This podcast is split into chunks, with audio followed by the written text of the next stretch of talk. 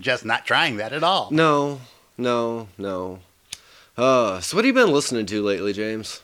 Anything in particular? Um, a guy named Ismael Rivera. Oh yeah? Yeah, fucking. I've been on. I've been on a like boogaloo salsa kick for like the last six months. I'm sorry, what? Boogaloo salsa. It's like it, okay. Um, You're going to be have, have to be way more specific for my honky ass. okay. Right around uh, let's see, mid '60s, like about between '63 and '66. Salsa hit New York. Well, salsa was already there, but um, it hit in with a lot of the um, Afro jazz clubs and stuff, and branched off into this stuff called Boogaloo salsa, and it's fucking huge dance craze. It was like, it's like, you know, like early '60s ska with the horns. Sure, And all that shit? Yeah. It's like that, only Latin as a motherfucker, and it hits a beautiful spot in my head every time I listen to it. It's just, mm, yeah. Sounds great. Uh, Spe- speaking of just pissing right in the face of your culture, since we had talked about wet burritos not too long Oh, Fuck ago, me running. guess what I made an entire pan of? Oh God, wet burritos. Goddamn right, some you put- chicken bean. And you know what I put in those burritos, James? I'm afraid. Do Do you want to hear it? Oh, please don't you're tell me it was get Cheese real Whiz. mad at me. Please don't tell me it no, was Cheese no, no, no. Okay, no, okay. You know me better than that. I- I Cheese had to- only goes on uh, Phillies. Oh fuck yeah. Inside of that was chicken, Mm-hmm. black beans that I made with turkey bacon because we couldn't ma- make Yeah. it with lard or bacon, so I had to do it with you know the closest thing I what, could get. what, what you got? Yeah, yeah, yeah. Yeah. Uh, and then I put some sautéed onions Uh-huh. and green peppers. Okay. With some green and black olives. Oh, oh, wrap, dear. wrap that up inside there with some pickled jalapenos. Oh, you had me till everything was beautiful till them olives, dude. Uh, huh.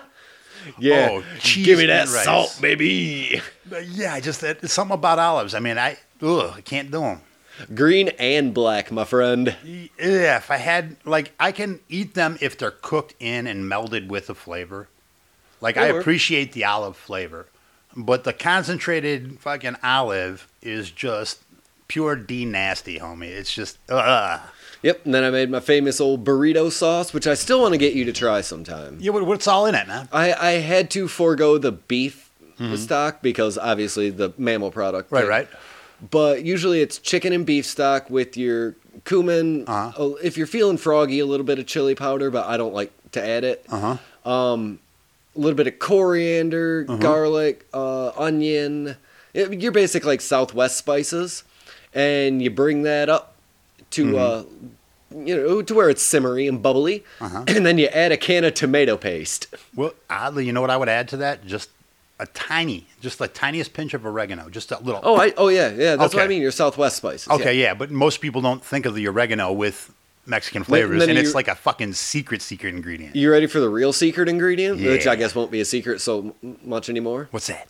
Little bit of the uh, vinegar from them pickled jalapenos Ooh, to add a little bit of pop and some uh, spice on the back end. Oh man, I'm I'm fucking all over that, dude. Yeah. So you want to uh, eat some wet burritos with me sometime? Absolutely, just leave the olives out, homie. Nope, absolutely not. That's I'll eat of the around 'em. secret recipe. I will eat around them, goddamn. Nope, you absolutely will not. I you will stand over you with a goddamn knife if need be. Will I eat it in my just in my shirt? And speaking over, of uh, standing over a man with a knife, hey everybody, welcome to Horror Vomit, where we talk about horror movies so you don't have to. My name is Chris Pfaff, and I am one of your hosts. And I am James Marino, and I am the other one of your hosts. See, but every other week I can get you. Yeah, It- I was I came into this knowing I was like I'm gonna fucking I'm gonna I'm gonna get through this. He ain't gonna get me. He ain't gonna get me. Fuck you. Yeah, uh, you kind of led me right into it too, af- uh, like having to make sure with an authoritarian hand that you're eating olives. No. Oh, James. Ah, yes. James. Yes. Uh, this week, Hmm. we uh, we're continuing our zombie saga Yes. Yes. Yes. With 1932's White Zombie. Mm-hmm. Written by Garnett Weston, directed by Victor Halperin, starring Madge Bellamy as Madeline, Robert Frazer as Charles Beaumont, and the fucking Bela Lugosi as Booyah. murder. Murder Lejeune. I can't even Lejeune, Lejeune, Lejeune. It doesn't matter. Yeah. Bela Lugosi's name is Murder. My first name is Murder. So, James, I usually have a question for. Do you mind if I go 1st I'll it's it's very first, rarely that. I that I do this. Go ahead. I had never seen this before. Fuck, really? This was uh, old, old, old movies like this are a huge blind spot of mine, and every time that I watch one, I am so goddamn satisfied. Uh, Brad did it to me with The Thin Man, and then watching this, Brad, this movie is incredible. and I would like to mention. Uh, for being made in 1932, I was expecting it to be far more problematic than it was, especially dealing with the uh, location that we are dealing with. Mm-hmm. But it surprisingly uh, exceeded my expectations as far as being horribly offensive, which I, when you watch a movie from the 30s, nobody thought twice about it then. And and I'm right there with you because what I, I I on purpose did as little research as humanly possible on this because I'm sure everybody said everything and I don't want to get in my own head. Right. But from the one thing that I understand about this movie, this was made outside of the studio. So they didn't have to have studio notes. They didn't have to say, you know, you gotta, you gotta, we're gonna add a little more racism. Why? Because it's gonna sell. You know, they did what they did. It was a whole separate production, which is why they used stuff from like seven different types of monster movies. Mm-hmm. They had to rent everything. Nothing was supplied by the studio. Everything was just by the seat of their pants. And I fucking love that about this movie. And I think previous to now, the earliest film that we've done, at least for this, is Psycho, Yeah. 1960. Mm-hmm. And this was, what, 28 years before? Yes. James, some of the filmmaking in this blew me away. And I did not expect when watching this movie from 1932. Like, yes, there are a ton of static shots. It has the thing that I love about old movies, which is they actually play a scene. Mm-hmm. It doesn't cut every three seconds because, again, 1932, film is expensive. and you have to move the fuck out of those cameras. yes, You they're gotta- heavy. So when that camera is there, you do it and you get it fucking right. Yep. And some of the shots that they set up blew my goddamn mind. And we'll get into that, but Oh, yeah. almost everything about this. Um, I always love the old, old uh, like performances because again, they're all stage actors. Mm-hmm. Yes. this is almost a brand new medium. And on top of that, a lot of them were silent actors, which is why you have these these beautiful poses, hand motions, everything that they did comes a lot from the silent era, the way that they moved, the, some of the poses they struck.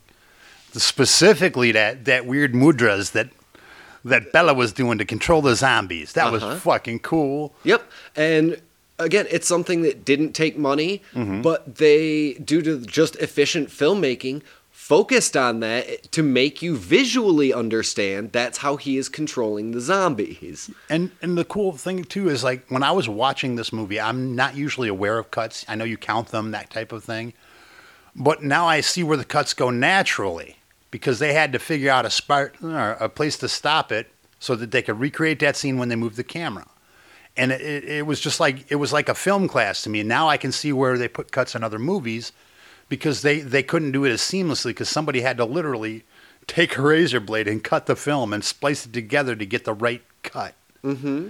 And it, so it, it's kind of cool to see how they did it like way in the way back. Because I, I grew up I, I grew up watching all the old movies. My mom would sit down and just watch like all the old Greta Garbo movies Nick and Nora all the Thin Man ones all and on Creature Features they all they showed was old movies. Anything that was public domain that they could show on Saturday morning oh yeah. Yeah, I honestly, James, y- y- you know my favorite part about this, and it, it's gonna go with uh, The things that well things that we've talked about before. Hour and six minutes. However, that very very short runtime does not make it like an incomplete or rushed story. I don't think they told an efficient story in an hour and six minutes. and because of the difference in theatricality of the actors and the the depth of the dialogue everything meant something mm-hmm. and the even though it is foreign to us, like when I some when you first start watching it before you kind of get into the movie, you're like, dude, what's with the face? Oh my god, what are they doing? Why is he standing like that? And once that turns off, you get with the flow because that's how people received their inf- or entertainment back in the day. So that was very natural to them. That was very, you know, and so once it got natural to me, it was just beautiful how much more depth they give it from that. What's the word I'm looking for? That operatic style. Exactly. And y- you had already touched on like the facial expressions. Bela Lugosi looks as insane as anyone has ever looked in this movie. I know sometimes he looks like a little boy that was excited about a Christmas present, and then all of a sudden, fucking murder.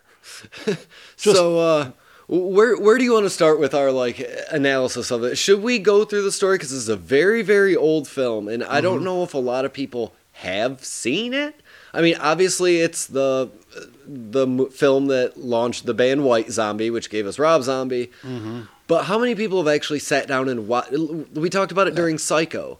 Like, yeah, everybody knows the, the parts, Mm-hmm. but like there, I had never even seen like clips of this in like old, like you know, horror clip show stuff.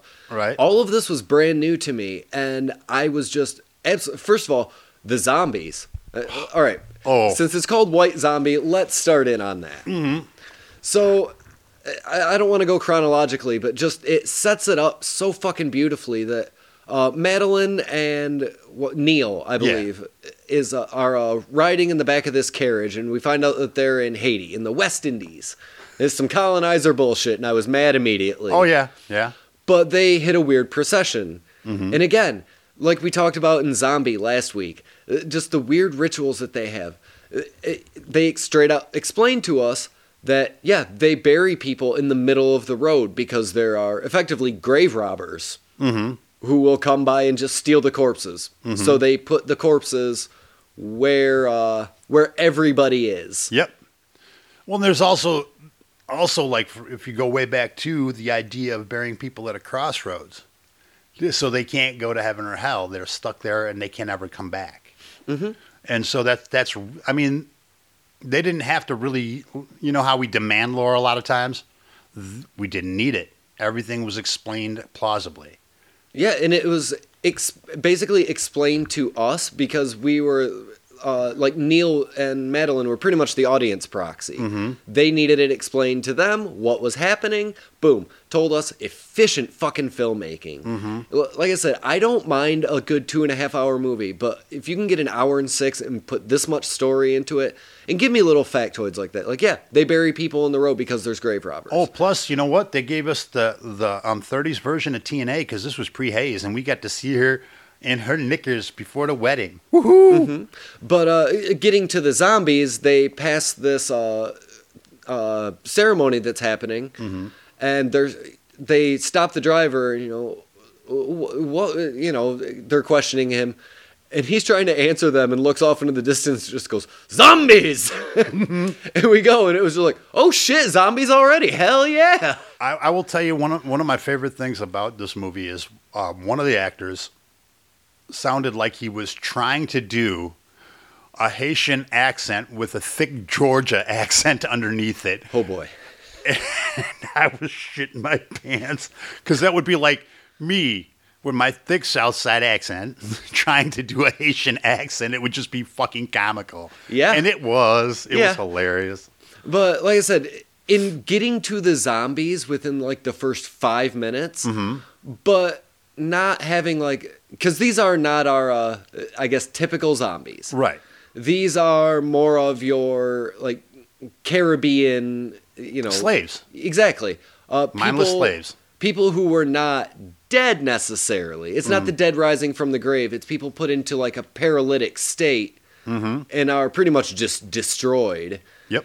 and it it's because Bela Lugosi just didn't like them. That is fucking great.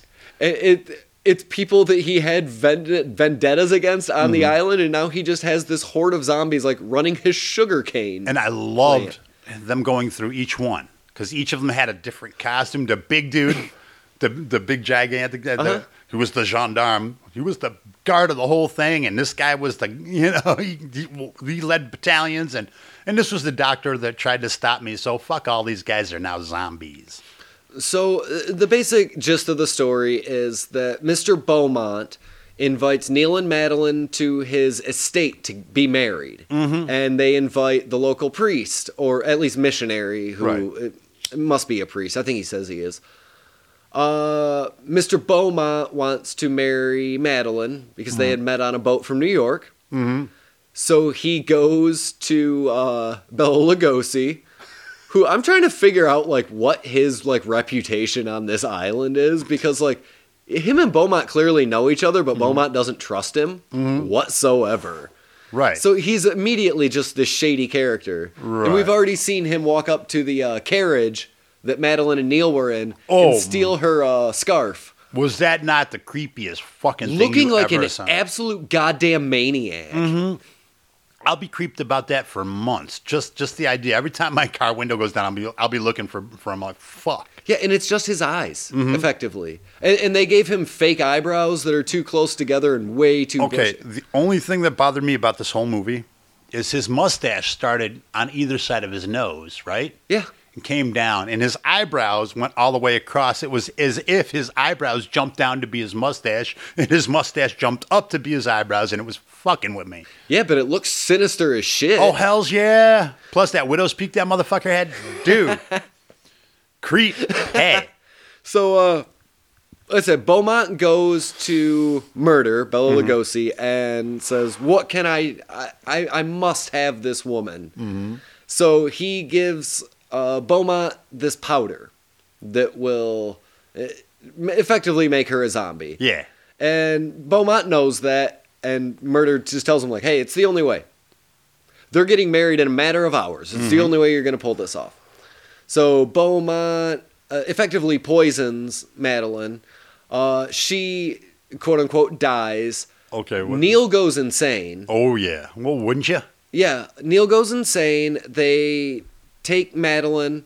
Uh, Neil uh, goes to the local missionary who kind of gives him the skinny on, like, oh, well, I've seen some shit with my own eyes that uh, it really makes me question everything. And I kind of told you, uh, you, Uh-huh. you shouldn't have fucking done it. yeah, I, I, to- I told you when we were at Beaumont's house, like, hey, if you were wise, you'd uh, you'd kick rocks. Get the fuck out of here. I mean, I would have been a little more emphatic, but I'm just a happy guy. yeah, he, he is a delight. He is But- amazing. So uh, Madeline is now a zombie, uh, and Beaumont is completely regretting this decision. Right. Uh, Again, we'll get You'd rather see hate we'll get into all this, Then the emptiness. and there is a final showdown where the priest and Neil end up. At, I was kind of confused. Were they supposed to be at Murder's house, or did Murder show up at Beaumont's? I couldn't tell. I couldn't tell. I think it was Beaumont's estate. That's what I thought too. But they said that they were going to some strange castle, and I assumed that was where Murder lived. But then, why would everybody be there? Yeah, it doesn't matter. Yeah. Either way. They had the set. Fuck it.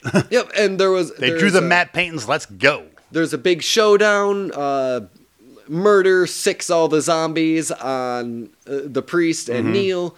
They defeat him by pushing him off of a cliff into a river, Oh, the big fight scene. Whoa. and push, then push, push. Ah. and then Beaumont himself jumps off of the cliff because Mm-hmm. he can't live with what he's done. Right.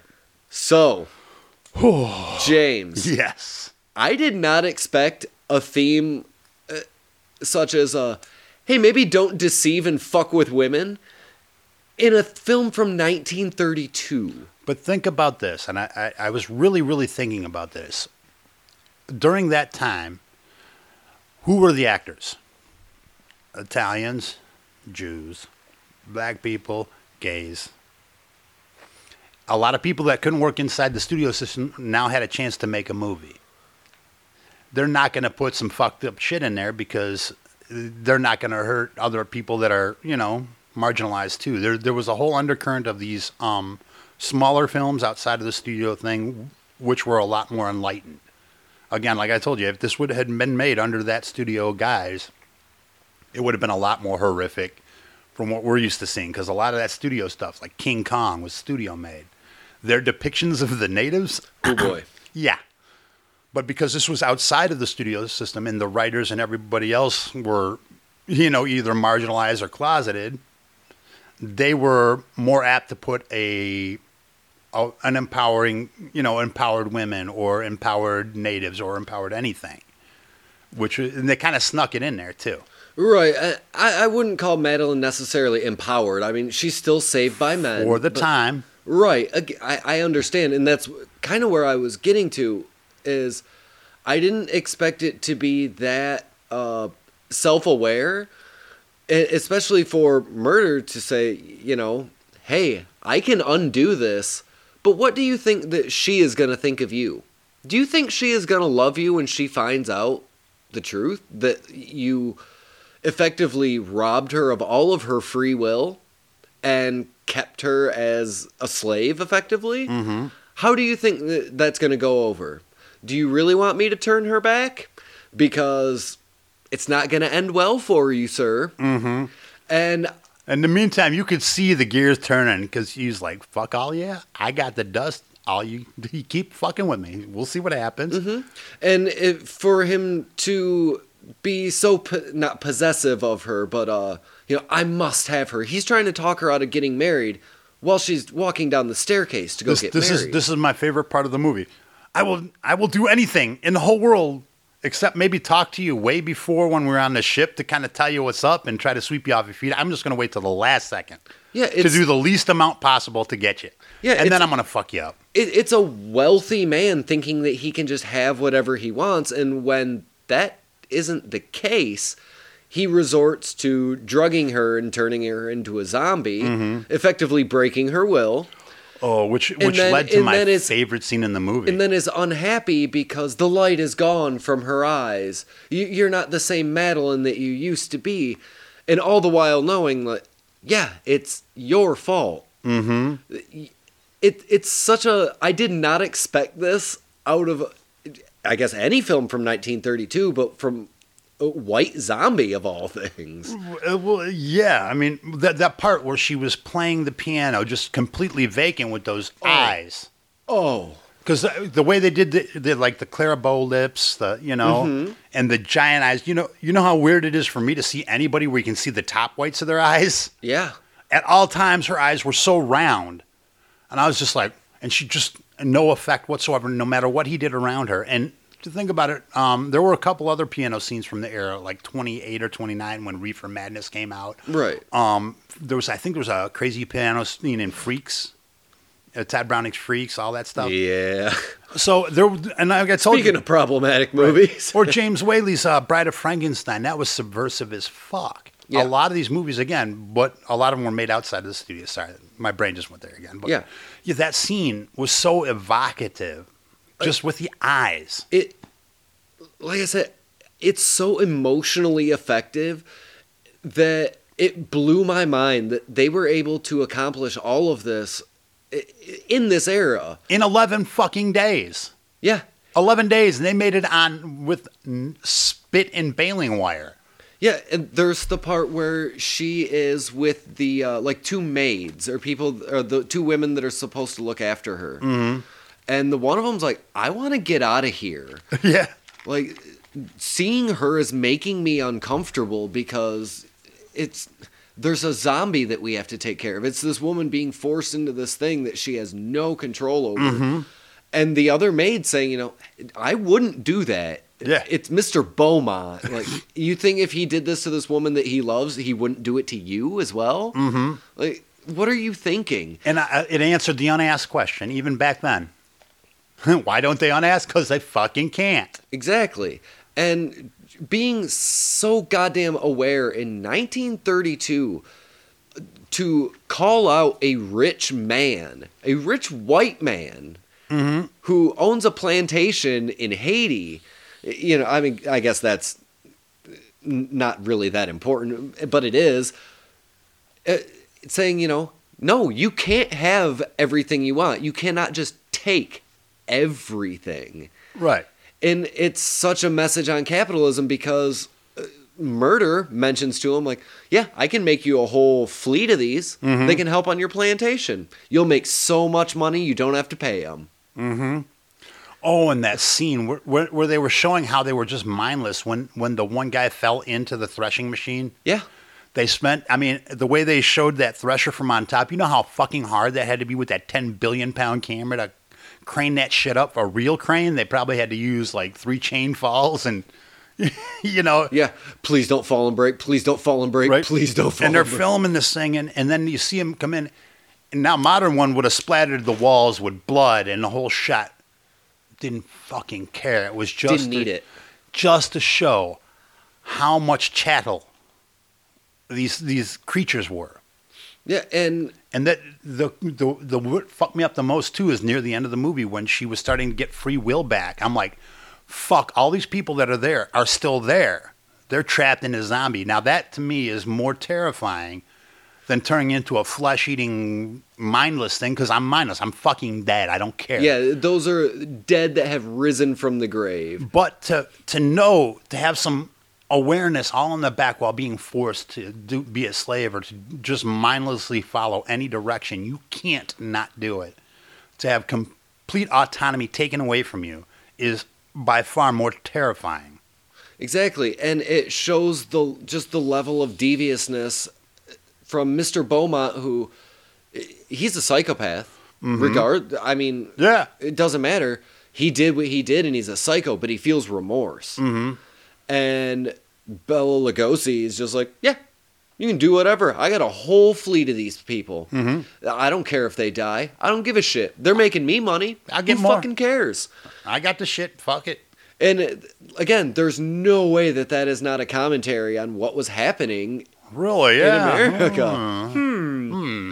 Uh, This rich, rich man not giving a flying fuck and willfully like admitting th- that he's destroying his not only competitors but just his enemies because he can. Yeah. Because fuck you. That's why. Yeah, and he does have that attitude of, you know, why it, it never really comes up, but it's fairly apparent in the film that his attitude is just, well, why should I care? Mm-hmm. I didn't like this guy. Yeah. I had a vendetta with him. I- I- this guy tried to kill me. dude, the fucking bare chest with that gigantic iron cross. And I mean, each each of the um, each of the main zombies had a thing. One was the cloak. One was that that weird that weird uh, cage on his leg. Mm-hmm. And you could instantly tell which one it was. And I, I love that uh, because I, I have a tough time paying attention. So it was a again beautiful. It was a short movie. I could watch it all the way through, and it had so many just little details Although I will have to say the other thing that took me out of it is I swear they filmed the hill scenes right under the Hollywood sign. I swear to God, if you ever been out in the canyons out there, I'm just like Jesus, Ed Wood. So I have a question for you because I think we watched this on different platforms. Was yours just in black and white, or was it in that sort of color? No, straight up black and white, and it was a nice. It was a nice cut too. Because I saw, I went through three of them, and um, two of them were like super bright, like super, like almost phosphor white and black, and they didn't have the the light. I forgot what the word, the light contrasting that a real movie of that time would have. Because I was watching it on something high def, and when it does that, it's just shitty. Right. So the cut that I saw, you could see the gradations of shadow, that kind of thing. So See, the one that I watched was sort of colorized. Like it looked like they had done it like almost sepia. Kind of, yeah. Yeah. It looked like somebody had like sketched it in with colored pencils. So there was a little bit of that that took me out of it. Again, I can't uh, fault the movie for that because what I wanted to talk about is the sets. Dude, films of this era, and I think uh, me and Brad talked about it during Music Man too, is again, film's expensive. Time time's a ticking. But if we're gonna do this, let's do it right.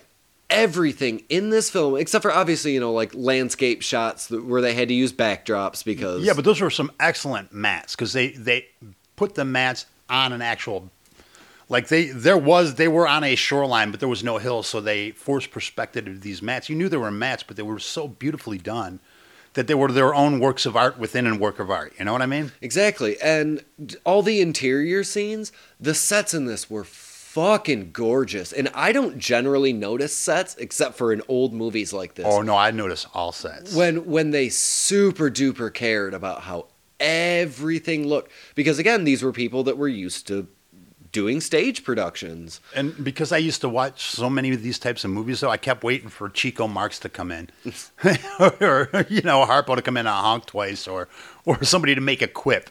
Because those like in, in those few interstitial scenes where it was kind of quiet and they were civil, Mm-hmm. I kept again I kept waiting for shtick, and I'm like, oh no, it's a horror movie, but it was so it was so of the time that they wouldn't commit it to screen unless it had a certain look because it needed to. It was their name was on that. exactly People, people had that pride. and I, I do want to talk about the filmmaking because this movie did a few things that fucking knocked my socks off um the scene where neil goes to visit the missionary or the priest Mhm.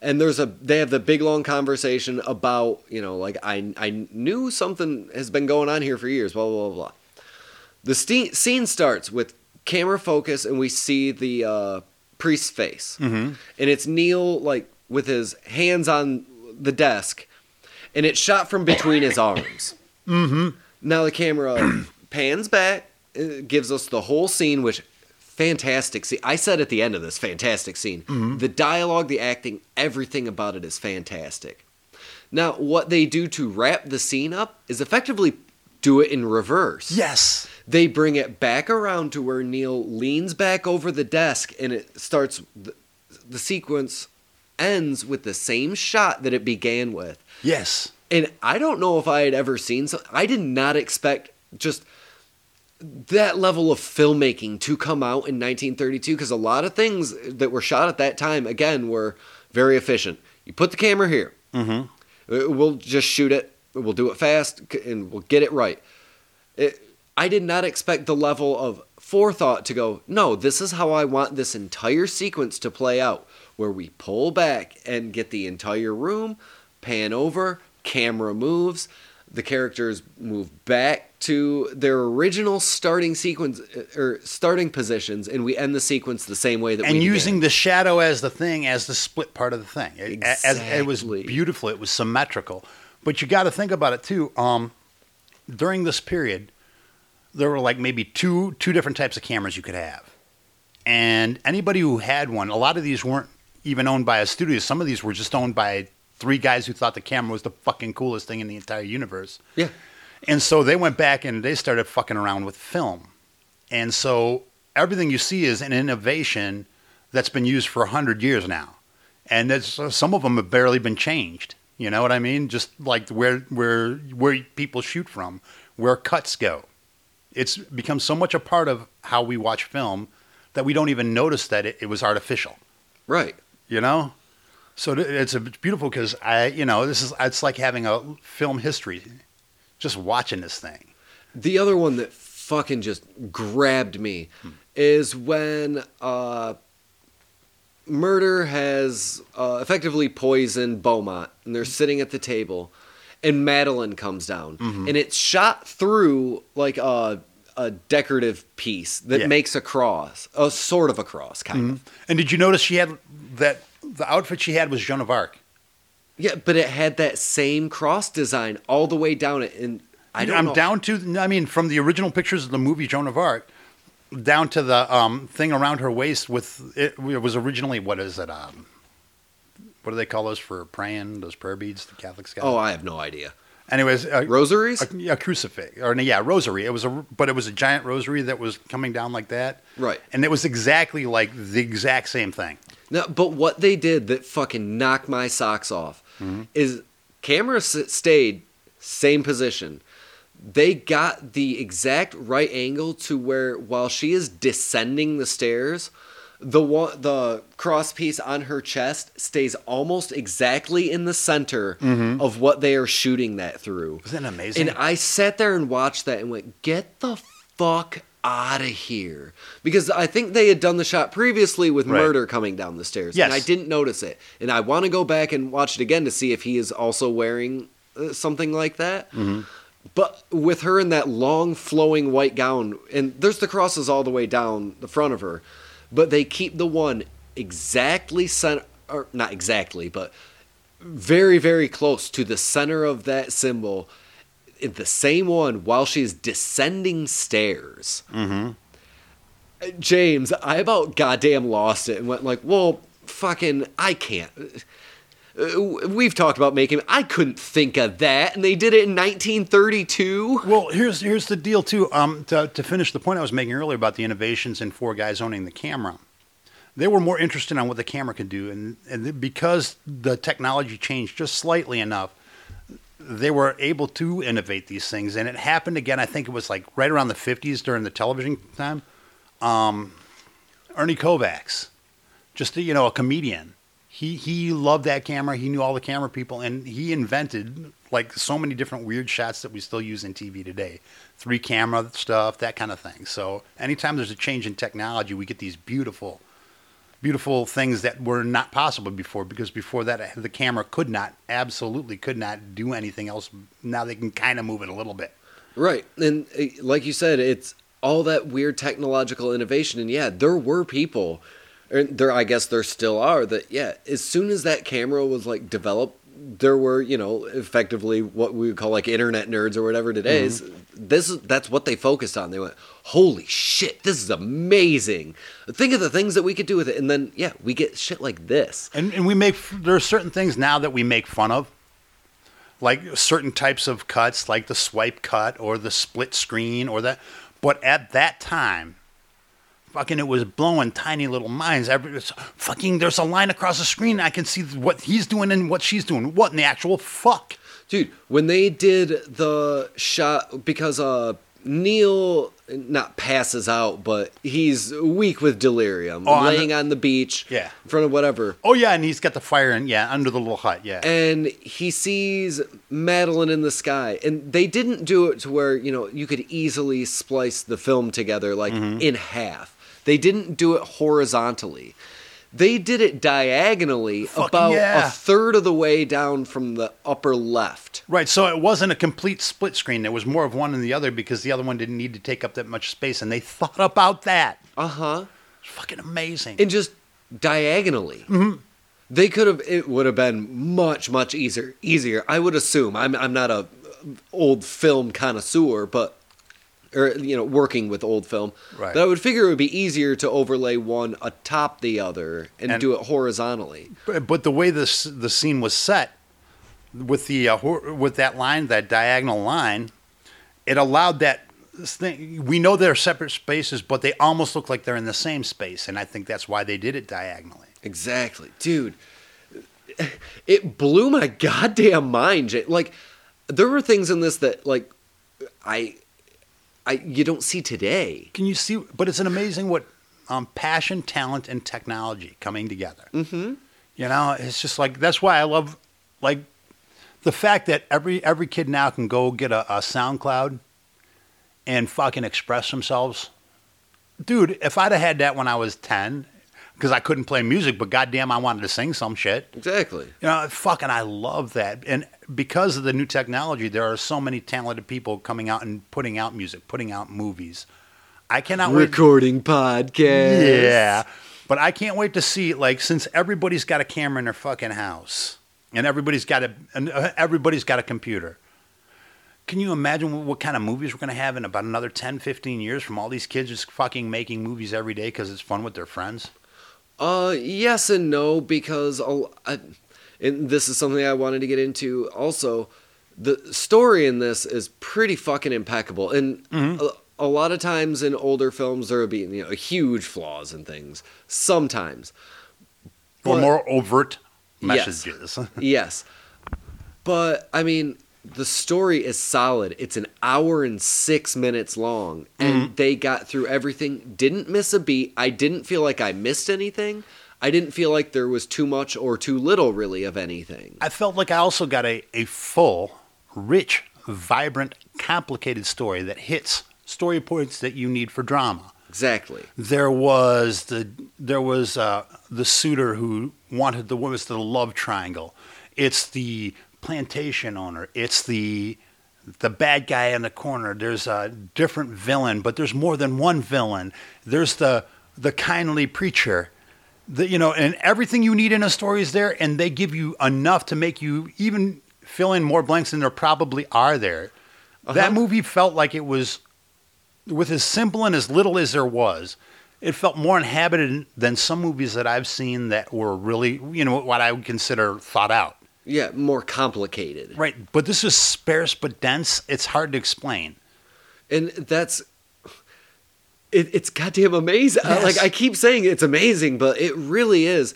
The fa- it's like reading a really really good short story that's Mm-hmm. like forty pages, and you go, "Oh goddamn, they hit everything that I needed." I like And- like a novella. Yes, Just a, it's it's you can sit down and probably knock it out in maybe one sitting, maybe a sitting and a half, yeah, and it gives you more story on accident, and you're getting the whole book on purpose. yeah. Because there's not, in, in as much as I know you and I do like some of you know arty films that, that mm-hmm. come around these days. There's not a like barely any fat on this. Like you said at the beginning, everything that they tell us is something that we need to know. Mm-hmm. There's not a whole lot of just here and there conversation. Like, and that could also, you know, it can be a good thing mm-hmm. because it makes your film feel inhabited. I mean, Jaws, Yeah. great example of that.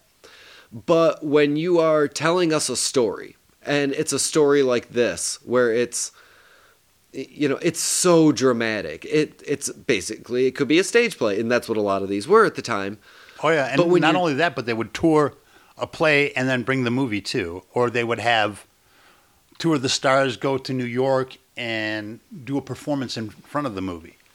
And that would make the film more money and the stars more money because they didn't pay him real good back then. Right, and th- this was the era where you know we're not going to go sit in a theater for two and a half hours. Like, no, give us the story, and we got shit to do. Mm-hmm. Yeah, because this was prior to all day movies where you'd go and you'd fucking you'd drop, and then they would have the newsreels, then they'd have two cartoons, then they'd have a double feature, and then they'd have the late night movie. And I know, I know, my dad used to tell me about how he used to fucking go all day long for like twenty cents, just fucking live at the movie theater. I'm like, "Ye-" and you give me shit about watching TV? Eat a fucking bowl. Right, The generational fight never go, never changes. They stayed in the movie theater all day. we watch TV. My kids can't get off the goddamn computers. Same thing. and uh, I I do want to talk about the performances because I love shit like this, and it's like I said before, I don't watch a lot of these like old old old films mm-hmm. and i don't know why because every time i do i'm so goddamn satisfied because again i i appreciate newer films where it, it feels like real life. Mm-hmm. But it's also refreshing to watch something when you go oh yeah these are actors. Well, I've got, I've got a theory of why you missed out on them though, and I got all of them because when I was wa- when I watched them, it wasn't fuck else all to watch. If you, if you wanted to watch something, it was what the fuck was on, and we had the UHF channels, and you know I don't want to watch CBS or nothing, so it it was all old movies all the time. The way you consume media. You, you had more of a choice. You had more access to VCRs. It wasn't a huge a huge deal. So you would have more of a choice of what you wanted to watch. You're not going to go out of your way to pick an old movie when you could watch the fucking new Big Shiny. You know, so it's only a difference in that. But I think you missed out though. Right, I understand what you're saying. Is yeah, I did have access to uh, VCR, but like I don't know how young you think I am because yeah, I grew up watching television movies on television, but Right. by the time I, I was watching movies on television, a lot of the Saturday, you know, afternoon or whatever Mm-hmm. movies, it was like Jumpin' Jack Flash. Mm, okay. Or you know that era of film because I grew up. Obviously, I turned ten in 1995. right. And I turned what ten? I'm not going to tell you. But anyway, many, many moons ago. I, I was I was ten in seventy seven. So just add 10 years to when you were born. I didn't want to admit to the fact that it was 77, God damn it. So again, I when I was coming of age where I wouldn't have more discernment in the movies, I still didn't have a choice. Right. yeah. And that's why, you know, I I do have that affinity for 80s movies whereas you'll be like, "Man, that movie sucks. Why are you watching that?" Well, cuz it makes me feel like I'm little. Yeah. Put me in, put the Great Escape, and I'll be ten years old again. They're gonna sneak past the Germans. He's gonna jump his motorbike. I haven't watched The Great Escape in quite some time. Oh, I will bring it the fuck over. It's one of my favorite movies. Wait, is that the one? Ah, I know there's no. Is it Bridge Over? Which one is like four hours long? All of them. All of them. Every single motherfucking one of them. The original cut of Dirty Dozen, two and a half hours. Yeah, I don't have all day to watch The Bridge Over the River Kwai. Now, each of those movies is two and a half hours, and if they didn't cut them and you watched them with commercials on TV, that's a fucking day right there. You got about four and a half, five hours invested in that motherfucker right there. But uh, uh, back to the point that we're. Let's get back. to Oh yeah, we're film. doing a podcast. Fuck yeah. Yeah, but uh, what I was saying is that I love watching these actors Mm-hmm. because I mean, you could call uh, uh, uh, Madge Bellamy's performance hokey, like when Mm-hmm. she uh, is at the uh, table after she drinks the po- or smells the flower with the poison. Mm-hmm. And you know what do you see? I see love and happiness, and then they do the insert shot of Bela Lugosi's insane eyes in her glass of wine, Mm-hmm. and, and death, and then does the you know uh, forearm across the head faint. She Camille's it right there. Boom. and but like I kind of love shit like that. Well, again, at that time, that was shorthand. Everybody who they were still going to theater and the movies and nightclubs, and were, eh, the way that everybody was consuming, that was natural looking. That was what they expected to, a woman to faint. The arm better go up, or what the fuck are you doing? What kind of movie are you showing here? Right. I want to see one of them fancy French films. I'll go down the street. Get the fuck out of here. Yeah, like I said, it's almost like Shakespearean. Mm-hmm. No, that- well, a lot of them again were were stage actors, and a lot of them again came from the silent era, where the grand operatic gestures, where hand movement meant something. That's why I love the fa- I love these old movies because anytime you cut to a hand, I'm just like, whoa, what are they doing? Oh, and and and they would pose. They would literally pose and talk. Oh, I love that shit. Dude, and the sequence I think that fucked with me the most, especially just the acting in it, was when uh, Beaumont is sitting at the table after he had been poisoned, and uh, Murder is sitting just whittling away at that Oh. candle. Just talking to him, telling him, Yep. hey, you're Hey. fucked up, buddy. Yeah, hey, uh, you're the only one who's ever really known what was happening to them. Mm-hmm. So uh, why don't you just sit with me for a while? Just watching this complete sociopath watch this man just disintegrate effectively in front of him. I And- love too the the shot where he was Beaumont was slowly coming at him with a knife and just nonplussed, just fucking just sitting there, just gently takes the knife out of his hand, starts whittling that thing again, pushes him back. I'm like, fuck! Can you imagine? Can you imagine having some semblance of who you are, and you know all you want to do is kill this motherfucker?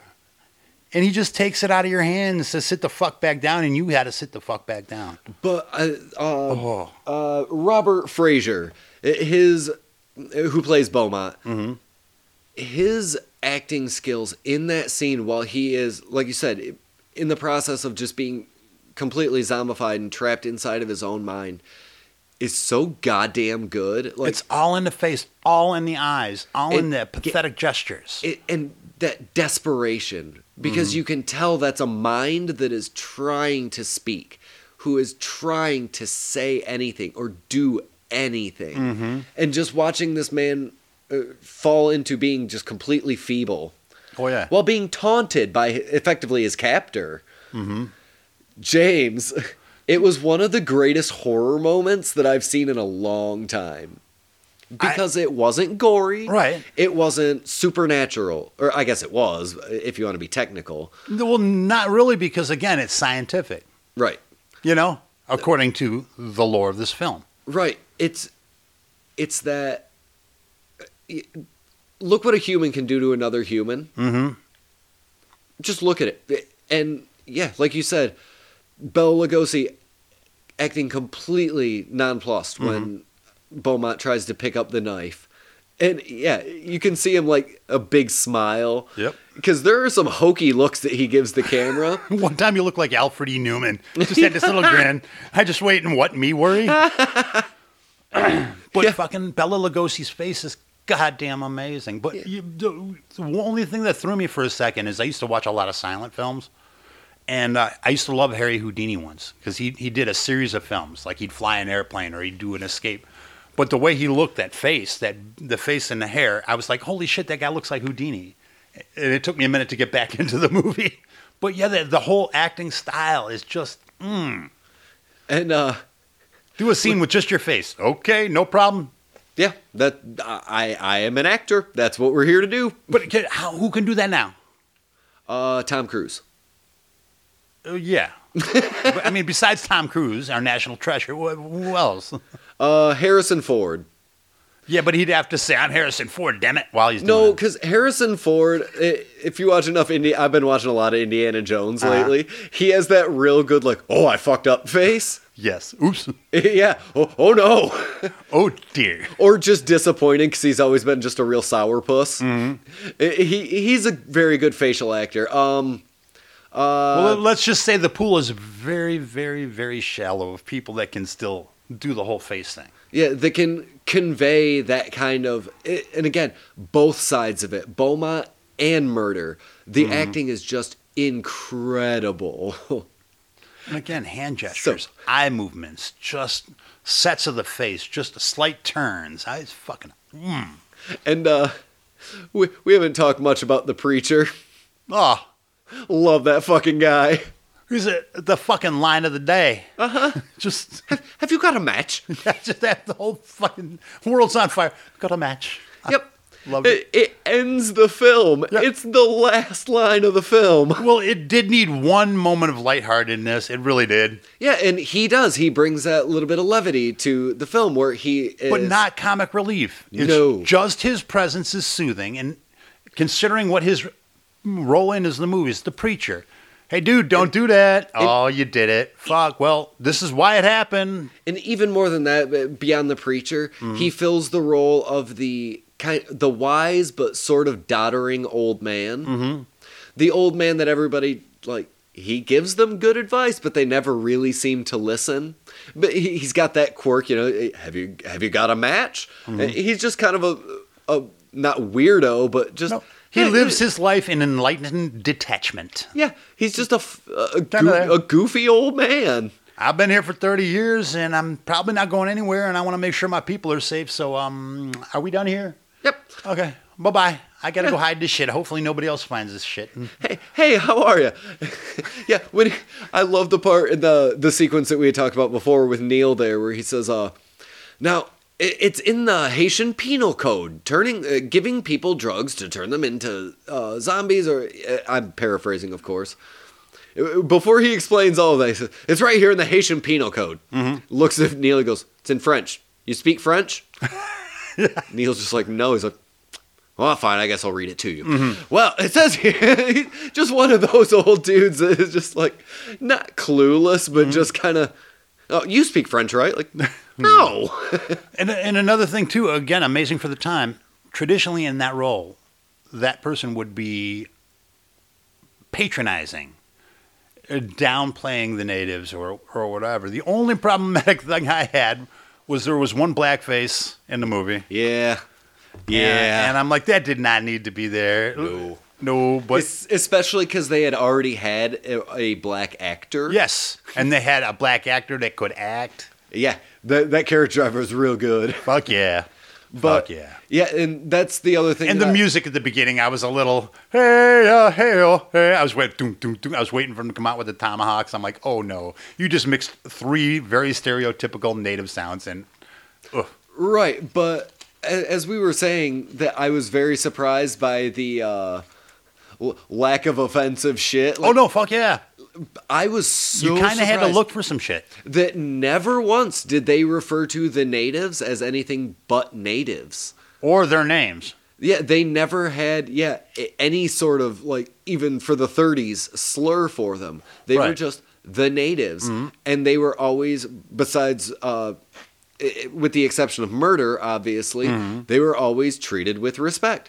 The carriage driver, who uh, probably is Haitian, at least in the context of the film, explains to them that, yeah, there's this uh, ceremony happening, and they wait. Yeah. He doesn't really go. ar- uh, He might go around it, but like he's like, yeah, that would be we're rude. We're wait. Yeah. we wait. And they were, besides the character of murder, never treated disrespectfully. by And- anyone. no, and uh, like or talked down to even, which I was very very surprised by. because uh yeah, it, it wouldn't be anything in 1932 to slide a uh whatever they might have called Haitians, mm-hmm. whatever just horrible name that is a an offensive term that's not even any longer used. So can you imagine? We have offensive terms now. Can you imagine how offensive they could possibly get back in the 30s Yeah, and get away with it just because it was natural every day, yeah. saying whatever the fuck word you got? Oh no, no. Yeah. Not, and again, yeah, there's the one blackface, and that was when I went, damn it, because I thought we were it's toward the end, and I thought we were going to get all the way through it. And I don't know why they felt they needed to do it. Maybe they owed that. Maybe that actor needed a job. I don't know. Everybody needed a job, but I don't know. Maybe he owed a favor to somebody. I, I don't know. I say, and, and and not just because of the blackface, but I when I said there's very little fat, I think him and Neil going to that little village, I think that was the only piece that this movie didn't really need. I think it needed to be more than forty-five minutes. right but what i'm saying is that they could have focused more in other parts that that just seemed very very tacked on because the priest already knew Right. what was going on but he basically just went to this dude for confirmation yeah. and the shaman or whatever looked took one look at neil and was like this man is sick with distress in a, in a very bad uh haitian french accent Oh my God. and, uh, And Bela yeah. Lugosi is supposed to be French too. Yeah, and uh, one of his sleeves is pulled up because he's just wearing like leather gloves. It- it's pretty bad. Yeah. It- but not only just because of the offensive depiction, but like it's a part that I, really narratively like didn't need to be there. You could have just had the priest know. Yeah, but I, considering what they were working with, the time constraints, the money constraints, the oh fuck, where are we going to get this set from? This is absolutely incredible. In fact, um, I've seen keychains with the Bela Lugosi eyes with the big, the big thing. I didn't know. I thought it was Dracula, but now that if I, you know how you go to the stores and they got like 15 keychains all horror themed. Yeah. Check it. Well, I often see those eyebrows, but I thought it was from Dracula. No, it's from White Zombie. Yep. And so this is the kind of movie where I, I would I, I just assume because you're a horror nerd that you would have seen it, you know, because every even people I know just like fringe shit, and this seems like a fringe movie. I would have just assumed you'd watched it. It's it's one of I think my biggest faults as like a film fan is that I I often skip right over shit that was made before you know like even the 70s like mm-hmm. I just happened to one day through because I thought Messiah of Evil was a cool name for Oh, a movie. yeah. and it ended up being like wow that was a really s- strange yet sort of incredible film. And it's one of my biggest blind spots and I continue to do it. Like Hmm. I if if we hadn't been on like a hey we've been neglecting zombies let's catch up on some zombie shit. Had we not done that i probably almost would have never considered watching white zombie. Dude I, I unfortunately now both of us are going to have very little time but i would love nothing better to do than bring all my favorite old movies that i fucking grew up loving oh And- i'll watch them all. and just have you watch them and sit there and go because I, I i'll bring them because i fucking grew up with them and love them and it'll be the opposite now. You'll watch it once and I'll be like, remember the part in the second act when Steve McQueen lifts his legs and farts towards James Garner? hey i've seen Bullitt But yeah, I- I'll be like chapter and verse, dude. And in the seven ups when remember in Freebie and the Bean when we're gonna watch all these charles bronson movies back to back to well, have you seen Car Wash? Is an important question. i don't believe that i have oh, oh hell yeah! I do remember one Charles Bronson movie. I always forget the name of it, but it's the one where he's like a bare knuckle boxer. Mm-hmm. And I remember that because uh, we had gone to somebody's house uh, for a reason that I will not disclose. Mm-hmm. But uh, the person's house that we went to had some weed butter that they had made, so Oh, we Jesus. just took shots of weed butter. oh God! And within ten minutes, I was gone out of this fucking universe. Yeah, because you metabolize it immediately and with all the fat. staring at Charles Bronson being a bare knuckle boxer and just thinking like, God, I can't look away. This is a really good movie. It's probably really stupid, but I have to focus on this. no, I think that's the one where he, he was uh, in a concentration camp and had to fight. Maybe. But I will tell you this: if you want me to see a movie, I don't care if it's good, bad, indifferent. I don't care where it was made, who made it.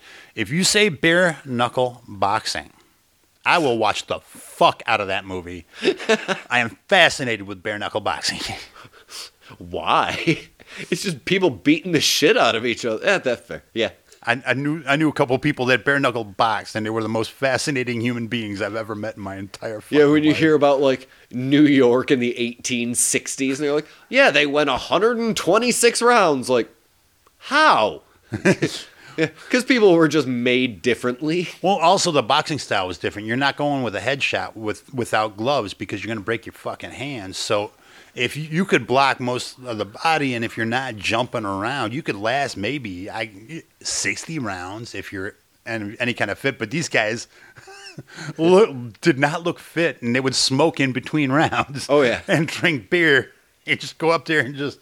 But it, the whole style of boxing was different. It was all arms. You you would literally beat somebody's arms until they couldn't lift anymore, and then fuck them up.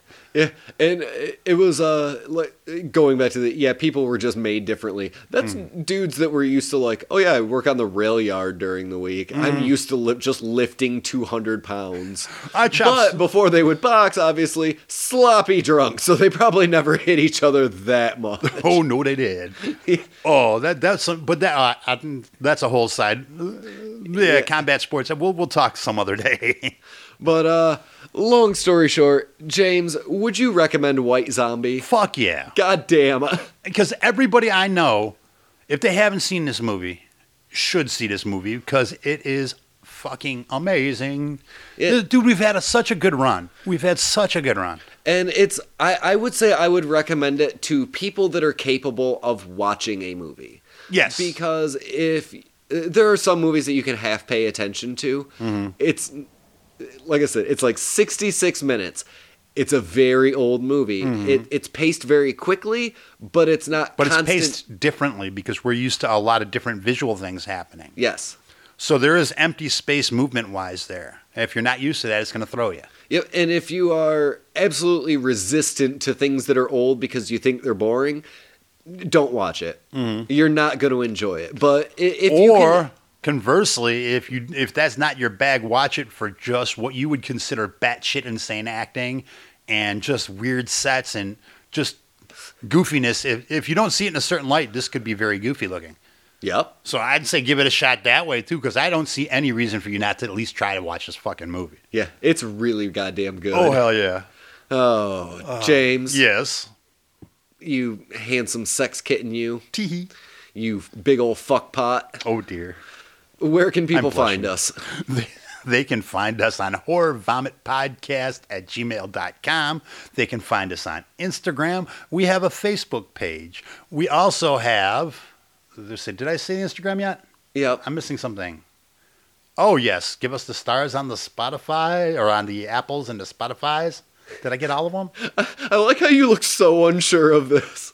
I know. It's, I, it's like walking when you have kids and walking through a hallway to go take a piss at night, and Hmm. every single step is that if there's a Lego, I'm gonna goddamn lose it. If there's anything that hits my foot, I'm gonna fucking lose it.